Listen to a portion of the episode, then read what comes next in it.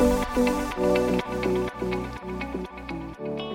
everyone. Welcome to the Wealth Enterprise Briefing. I'm Michael Zeuner, one of the managing partners at We Family Offices. I'm joined again today by Sam Sudame, our head of global macro, and we're going to spend some time talking about uh, the fixed income markets, about interest rates. We've talked about it before, but something interesting, Sam, has happened in the fixed income uh, markets in the last few weeks that I think is worth talking about. Specifically, uh, we've seen a little bit of a decoupling between what we would all traditionally think of as what drives interest rates, which is Fed policy, and really trends in the market, which are driving interest rates in potentially different directions than what uh, Fed policymakers intend. And I want to talk to you a little bit about what's underneath that, what's happening, uh, and then talk a little bit about what the implications are for investors. So, welcome, Sam. Hello, Michael. Sam, let's let's first set the stage. So, uh, explain, if you would, uh, uh, what's really been happening as you look sort of behind the curtains in the interest rate markets and talk about sort of the divergence of policy uh, maker uh, rates uh, versus other trends that might be pushing in the other direction. Sure. So yields are determined by three primary factors. There's the policy rate, which reflects real economic growth and inflation. Historically, that has driven a lot of the changes in yields. But what we've seen recently are two other factors that are starting to drive yields more. That is liquidity, which is the bond market supply versus demand and term premium. Those latter two factors have actually been causing more volatility in the yield markets uh, compared to what we've seen before. And and how does that so so give us some examples of factors that are driving that increase in volatility and interest rates that go beyond you know the, whether the Fed decides to raise you know hold uh, or lower, which is really the traditional uh, measures that have driven interest rate markets. Give us some examples. Sure. So again, traditionally, it's going to be a constant recalibration based on economic growth and inflation. So that's what we call market fundamentals. What we've seen recently are going to be other factors. Liquidity, which is supply versus demand. So like any traded asset, the price is where supply and demand clears. And the same occurs in the treasury market. Treasury yields are largely determined at auctions where buyers, who are investors, and sellers, which is the treasury department, they interact. This is where the deficit is funded. And that yield will have to change based on what's occurring in, at the auction. So historically, what has occurred is that the US deficit has averaged around 3% of GDP in normal times. But it did rise a lot during COVID to fund a lot of the support programs. But what has now happened recently, uh, the Congressional Budget Office says that the annual deficit is expected to increase significantly, around 7% annually for the next decade. And as a result, the supply of bonds will increase. So the Treasury has been issuing a lot of bonds to fund this deficit. So this year, the 2023 deficit came in higher than expected, around $2 trillion. And as a result, that supply demand imbalance appears to have been a major cause of a yield volatility recently. And this, I think, is likely the case to be going forward. So, Sam, to put it another way, that liquidity uh, premium, the, the demand from buyers of treasury bonds, uh, they're requiring a little bit higher yield than they otherwise might have uh, in the face of potentially lower deficits and a better fiscal situation in the United States. And that demand for higher rates uh, is having some important impacts on the capital markets that we might not have seen uh, recently.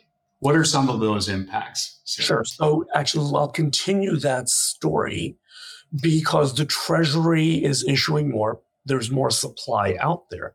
They now need to look for buyers. They need to coax buyers to start funding the bond market. So the two largest buyers recently have been the Federal uh, the Federal Reserve, which part of quantitative easing was buying up a lot of bonds. That has gone into reverse.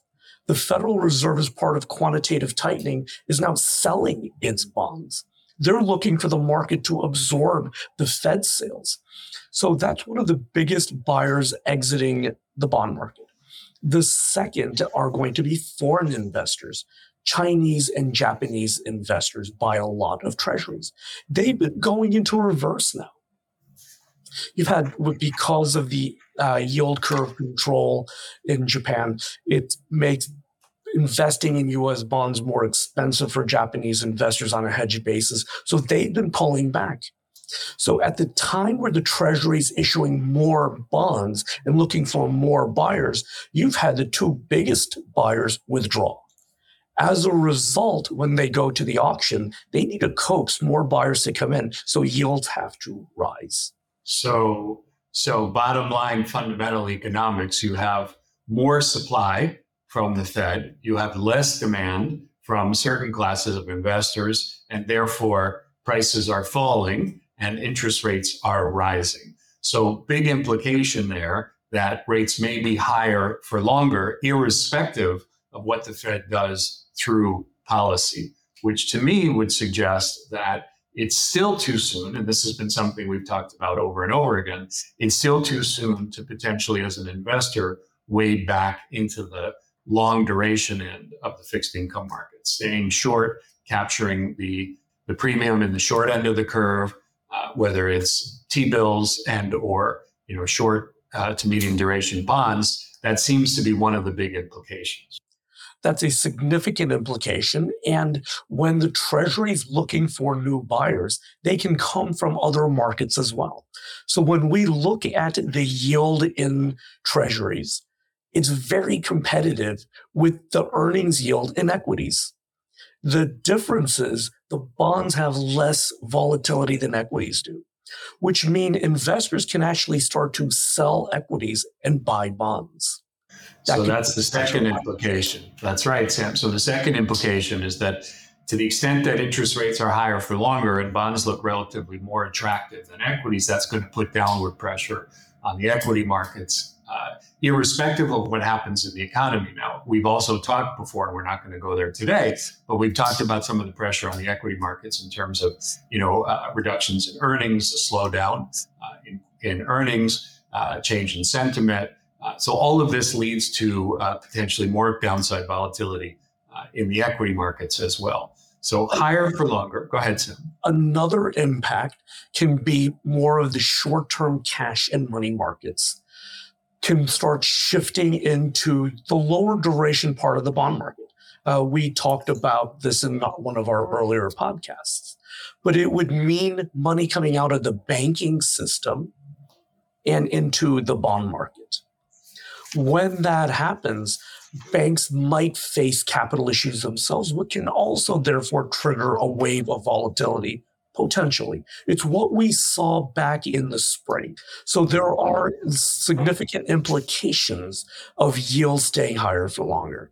One of the other factors that's also, in addition to supply demand factors that we've talked about, that's sitting on top of the policy rate, the other factor is how much are Treasury investors seeking to uh, earn to compensate for any kind of risk premium that they foresee with the US government paying back its debt. And and my understanding, Sam, is that it's not about whether the US will will repay. That's not really the question. It's the willingness of the US to repay given the political dynamic in Washington. Yes. And you've written some pieces lately about how that uh, you know question about the willingness to repay has also added uh, to uh, uh, the demand for higher interest rates from investors. So you have all of these factors that are leading uh, to basically higher rates, uh, you know, for the medium term, uh, in addition to whatever the Fed decides it's going to do with its policy rate.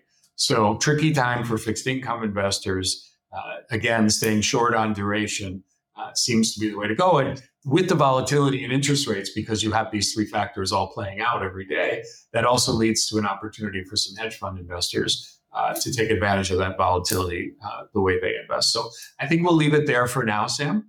Uh, but thank you for joining me, and we'll pick this up again next time. All right. Thank you, Michael.